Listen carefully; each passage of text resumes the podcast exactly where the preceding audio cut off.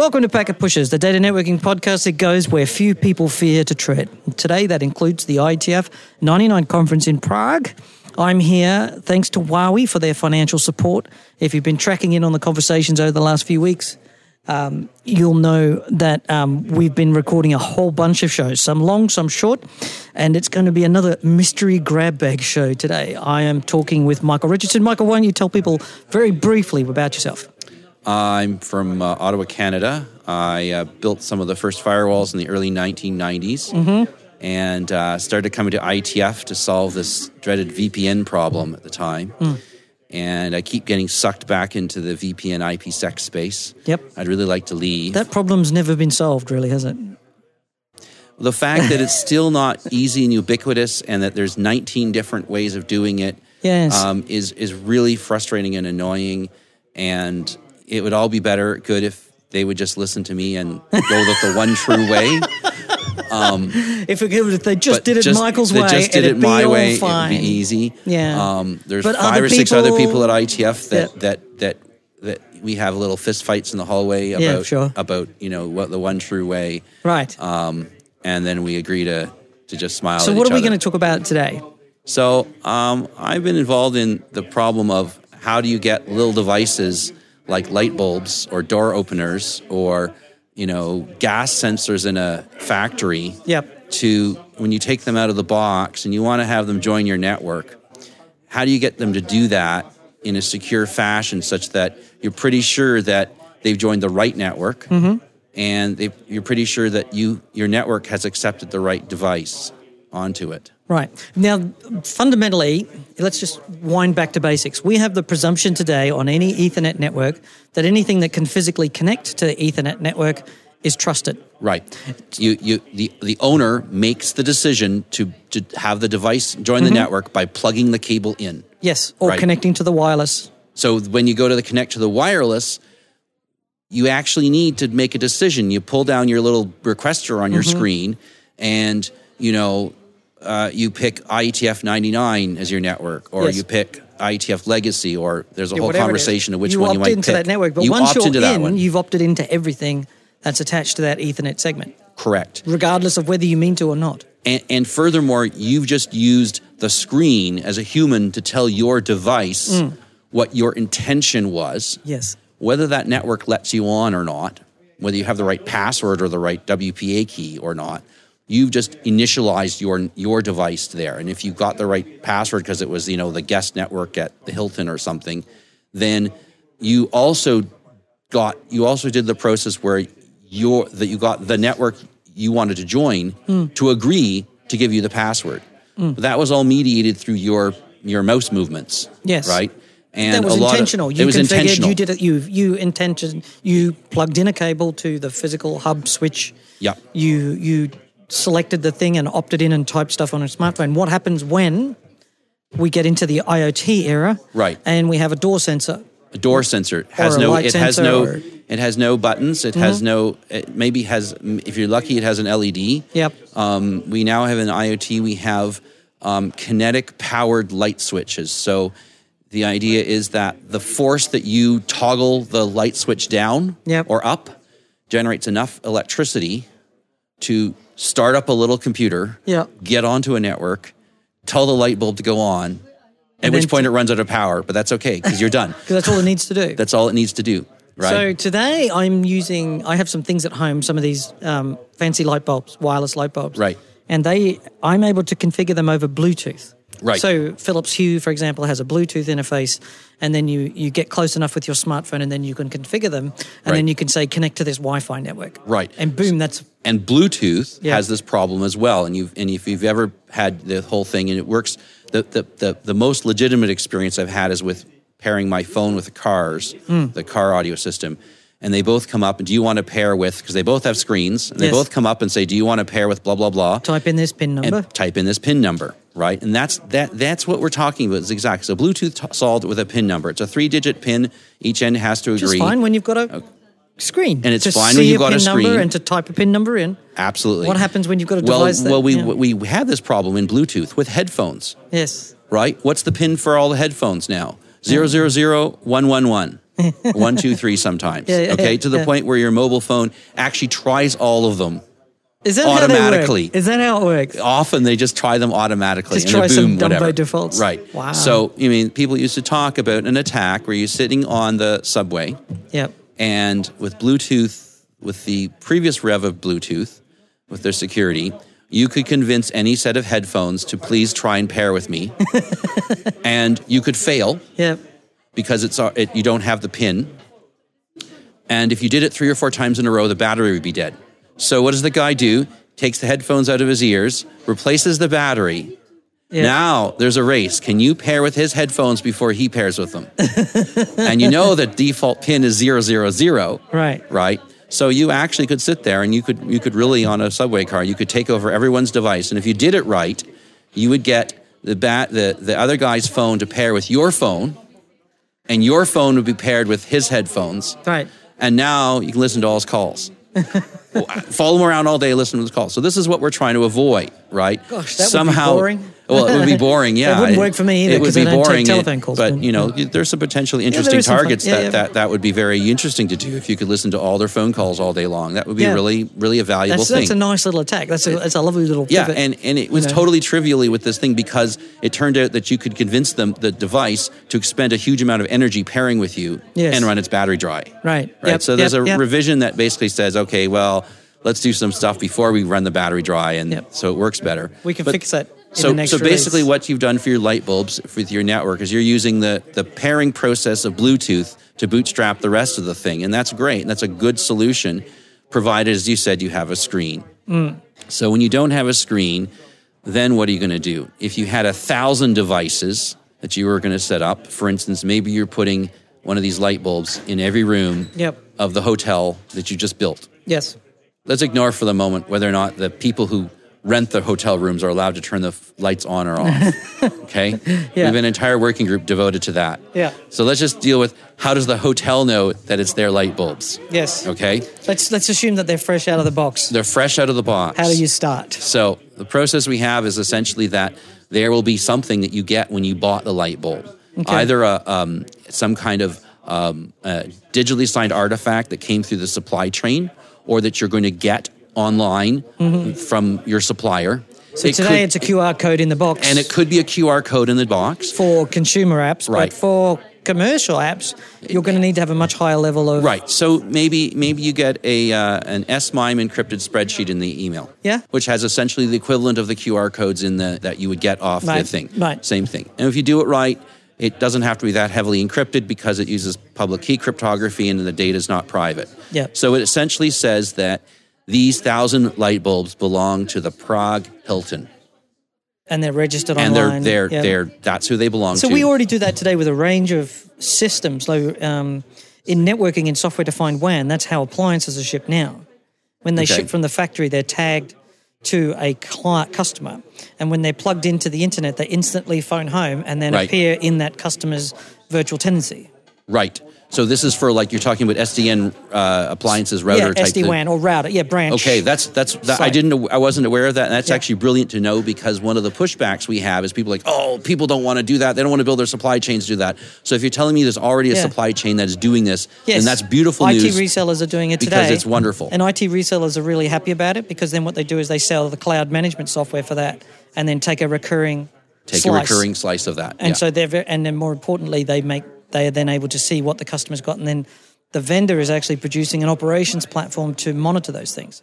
So what you're seeing, Yeah. what you're talking about too, if you go into um, Cisco's Jasper platform or Mm-hmm. uh, AWS has a, an IoT platform as well, same thing. The thing that you build on the top of it is so that resellers ship the products to the customer, but the vendor has already allocated those. So the reseller has to give away the customer details. Yep. But if the cloud management platform is part of the solution, the vendor's They've already got the customer's already got. So- but the thing for the you've got to give the cus- the reseller a quid pro quo. Right. Now the reseller can manage the devices using the vendor's platform. Right. So there's three parties in the in the loop, right? Unless you're Johnson and, Controls. and I know lots of ISPs that are so small Yes. that they're calling their reseller all the time for help Yes. managing their devices. So the reality is the reseller's probably already Yeah. in that business. Well, the, it- and that very quickly. So once you're in that model, the, the value add is telemetry. Yes. So you've now got a platform built at scale by vendor Yeah. who's now responsible for monitoring all those devices at the edge, but the reseller is your interpreter is on your interpreter. Right. Right. So just because the vendor's produced a, a graphical console in a web page, blah blah blah blah blah, blah it still needs interpretation. So your average user's not necessarily able to So you've described a wonderful system, Mm. and by no means or imagination am I going to claim that what we've invented here was new. no It it it is out there, and and many vendors are doing it, and they do Yep. it in their own proprietary way.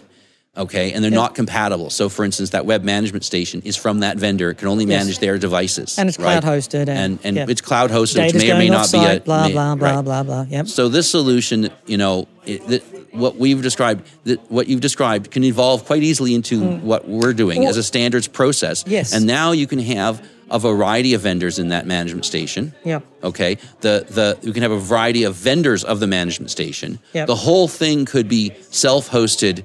If Yes, you are, say, be. U.S. military Yeah, and don't really still- want that, One of the things that they also do is they uh, the device wakes up, registers online, Yep. and then passes it to the self-hosted device, and then the, the loop is cut. Right. So even if it's inside the WAN, as long as it can connect to the internet, the device is still self-registered with the self. Right. So we have a working group with the IETF called NetConf, Hmm. which which very very much is entirely uh, in that model, and I Yeah. Believe they're essentially standardizing that model. Um, so then we have a working group called Anima, which is um, going a step further and saying, well, but the devices that I'm booting up are the internet. Mm-hmm. So how do they register over the internet? When that device is the device that's going to provide internet. Yes, at some point you have there's So- a level of recursion here that Right. So we provide a level of recursion in the protocol, and then we have a, a third version, which is the which we're doing in the 6TiSCH working group, which is says, and oh by the way, the devices are so small that the le- set of things we can do them is very limited. So let's have a very minimal profile of that Yeah. process. because having leaving things like a Bluetooth node or an NFC antenna inside a device is also a vector for attack. Absolutely. So the obvious thing to do or is for, to put or for locating the device, yeah, hmm, right? which can be good or bad. That Right. can be both feature and bug. Yeah, there's a story, a classic story about a, a Kerberos KDC Mm. at MIT that apparently was located in a closet between two offices, Mm-hmm. and the guy who owned the one office had the the door like it was a closet that opened both offices or something. One of them- and one of them walled o- it over because uh, whatever. Yeah. and then at some point later on, the other guy walled it over. And apparently, it was plugged in. It was on the network, and it ran for apparently years. Yes. and no one knew where it was until it crashed And nobody bothered to look and they didn't know where it was. they just literally finally they realized it was between these two offices and the wiring, and they had to use a sledgehammer to find it. Yes, and in these cases, Bluetooth or you know an NFC Might have been useful. could have been a useful thing. And Yeah. um, we've seen in the wireless space, you know, these Bluetooth um, nodes where you walk up to a piece of art on the wall. Oh, yes. and they can place you. The, the the Bluetooth sensors can be put, you know, in the corners of the room. Right. I'm thinking of the Aruba. I can't think of the product name, but Aruba has demonstrated these to me. Yep. And they can tell you where you physically are in the room. You can track them, and of course, you can. Sometimes the devices have to be found. You know, because you hide them because you don't want it to make it obvious that there's these things stuck Right. everywhere. So, and they work in tandem with the wireless to do location tracking of your handset or Right. some. So when you look at the picture, you pick up your smartphone and it knows where you are in the room, and then the app says, "Oh, you're there," and shows you detail about the painting that you're standing in front of. right, and and I think that's awesome. I Yeah. mean, I actually would enjoy museums a lot more myself if if I could learn about what what is this thing. Yes. Right, and Yeah, they're having a lot of thing. fun developing those apps. Yeah. that's a really good. Um, the Guggenheim in Barcelona has a, Barcelona yeah as, that. one. Yeah, so I think, and there's a few of them getting into this. It means they have to develop apps, so it, it does take some time. Yeah, I was involved in a small company in Ottawa that Mm. actually was trying to do this kind of thing, and uh, they intended to go inside, but initially, actually, they were they were quite happy to do this for um, uh, provincial parks in Canada. Yep. Where it was outside, so it actually really was GPS. Yeah. But then they had the problem that there was no 3G in the parks Too far it was from the ju- towers. because yeah. it was too far. Yeah. And so they were trying to figure out whether they could time. whether they could bring little bits of internet in and just sort of park them there. a little ahead of their time because Yeah. ultimately that's what Pokemon Go was. Yes, and then, then that's what co- you're absolutely right. That's Yeah. what Pokemon Go is. Yeah, very much. Yeah. And they did it based on the GPS uh, and a range of things. But there you go. That's really so. That just reminds us that many of the concepts in networking are becoming outdated, in my Okay. view. This idea that we assume connectivity is working and viable, and, and if something's plugged in, then security is assumed. Right. And I don't think a lot of people have thought about it. Have you thought about how this could be applied to an enterprise? So where devices connect to the campus network. So one of the biggest security holes we still have in campus networking today is laser printers. Yes. When they connect to the network, it's very difficult to validate them. And I'd like to see that because Campuses have rogue laser printers. well, what they have is those ports are usually um, the identity-based networking is turned off, Yes. uh, and so they become a, a, a weakness in the network. So, I mean, the the interesting thing about this is is laser printers are absolutely big enough in terms of their processing power that they could absolutely run this entire model, and so they really could do this whole this whole process. And and it's a good it's a good topic to to dust because you know people just sort of want to scatter them wherever, and and people at the same time want to kind of be able to walk up to the printer Yeah. and say, "I'd like to print on this printer Yeah. because it's here." Yes. yes. like can i push the button and be authorized to print on it Hmm. and there's a whole back end that you know there i know that apple does an awful lot of interesting stuff with that Hmm. um, and in support of more home things and you know it, it would be it just nice seems, to it do just that strikes me that's the sort of thing that HP, not HPE, but HP should be working on to make printers usable and encourage people to print. Like, Yeah. But they sort of seem to have lost. I mean, it must be said that when I buy an inkjet printer now, I buy it when the inkjet cartridges run out, I throw it away and go and buy another one. Right don't and i actually. and i try never to buy inkjet printers because i hate that that model Yes. and so i wind up with this with these laser printers that i spend more money for and i think ought to work better Yeah. and Don't. and I'm sometimes disappointed that even though the print quality is great, Yep. you know, I have to power cycle them each time I want to use them essentially. So I, I, it's very funny walking up to the shop and saying, "Which is your cheapest inkjet printer?" And they point at it, and I buy that and walk off. It's just whatever's discounted on the day. I'm not going to futz around with ordering ink cartridges from because there's too many. It's too hard to buy the right ink cartridge. right, right. Like I, I could waste 30 minutes working out which ink Which- cartridges. fit. Yeah, too complicated. I bought a new product. cartridge for one printer and um and it told me I needed to align it. Yeah, And I went, okay, how do I do that? And I Googled and it says, you know, download this this software to your Windows XP computer. Yeah. And I went, well, even if I had a Windows computer, it wouldn't be running Windows XP. Yeah. So how do I align it? The answer is I throw out the printer. you throw out the printer with with the new cartridge that I just bought. Yeah, exactly. Which Right. is why I never buy new cartridges. Right. So I learned my lesson at that point. Yep. Um, but I mean, but you're absolutely right. They're a weak point. I mean, I bought this lovely Brother printer. It does Google Cloud stuff, except I can't get that to work. And it does IPv6, which is wonderful, except they forgot to put any access control lists on the IPv6. Yes. So the V4 has access control lists, but not the V6. So I'm a little bit scared about this printer, and I agree with you. It, I wish I could secure it better.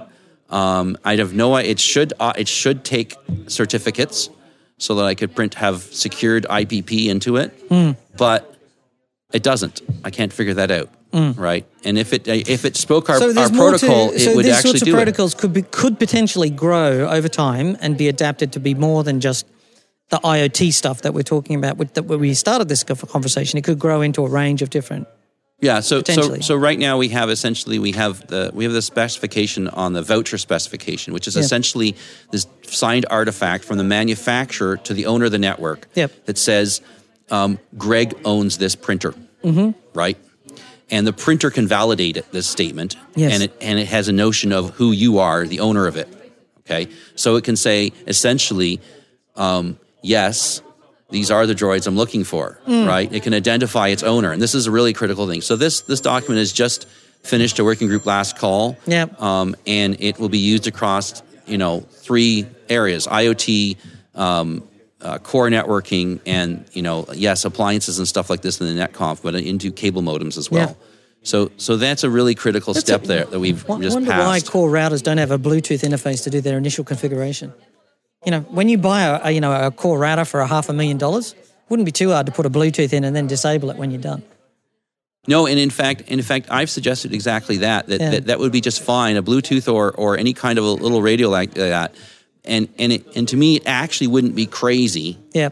Um, so you get your your NOC monkey. I'll bet the networking vendors fell down in an apoplectic fit. I don't know that they would. The interesting thing is is is one of the one of the spaces here is data centers, were the places where you actually go and buy rent cabinets. Yes, Okay, yeah. by the month, and you go and install, you know, a couple uh, dozen U of of equipment and some fiber, and you now have a, Yeah. a point of presence there, right?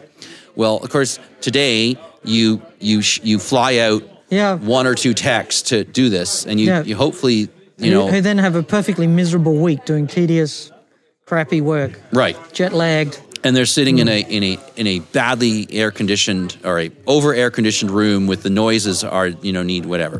full So toxic chemicals. Right, Toxic so, I mean- evaporatives and yeah. if you can get the equipment mounted Yes. and the cables plugged in, and you often can do this with remote hands, Mm-hmm. right? Who are not jet lagged, but are not particularly, you know, good at They're anything. Selected right? for their capabilities. exactly. Yeah. So if it's all cabled in, and you and you, and you can't get the the and you don't have enough uh, a network to bootstrap at that point, then an opportunity for the data center is they could be the other side of that Bluetooth. Yes, they could. Right. So the call I home could imagine a happen terminal over. server that has, you know, eight serial interfaces, Right. uh, eight USBs, and a Bluetooth. right. And that's your out of band network. That's your out-of-band only You could secure it in some. Right. So so in Anima we actually have the protocol Yep. to do that, to put Right. it all together ad hoc and to secure it. Yep. And ideally, yes, you know, you could have little one port terminal servers that connected together if you have a classic device with a craft port. Yeah. Of course, the smarter devices are, you know, you, you buy any one use server from any brand name vendor, it comes with some lights out management, right? Mm. Um, whether iDRAC or ILO or whatever. Yeah. Um, and they're they're they're all atrocious. I would love to just have a business where I could just go You know, and replace pay, them all. People, you know, people have a, a pay an enormous premium to get access to those BMC Oh, yeah. systems. You know, those iDRACs and Cisco Yeah. UCS's Manifest and HPE's ILO. It's, it's an enormous people premium, pay and they and they like universally a 40, suck. 50% premium just to have access to that. Oh, I haven't paid that much, but maybe I. Yeah. I maybe You I've obviously haven't been trying hard enough. Well, I guess not. I guess I guess not. I, I it's it's it's it's it's you know it's usually been a, a three hundred dollar option on a four K server, right? Oh well, no. Well, keep in mind that you know to get the three hundred dollar option, you've had to buy a ten thousand dollar server that would sell Yes, normally for four thousand dollars. that would- yeah, that's right. It's like I can get really cheap internet access on this smartphone. Right. Once I've spent eight hundred dollars buying my smartphone. Yes. All right. Yeah. Right, Remember? Yeah. That's the reality, right?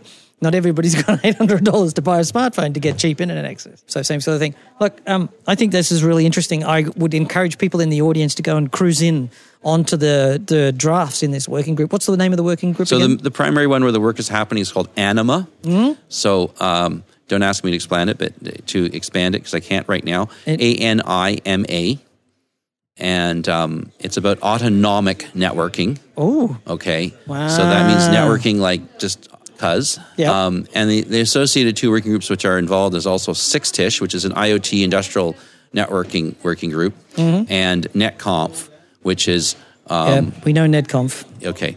and the sadness therein. It seems like nobody ever wants to finish that one. That was a bit harsh, wasn't it?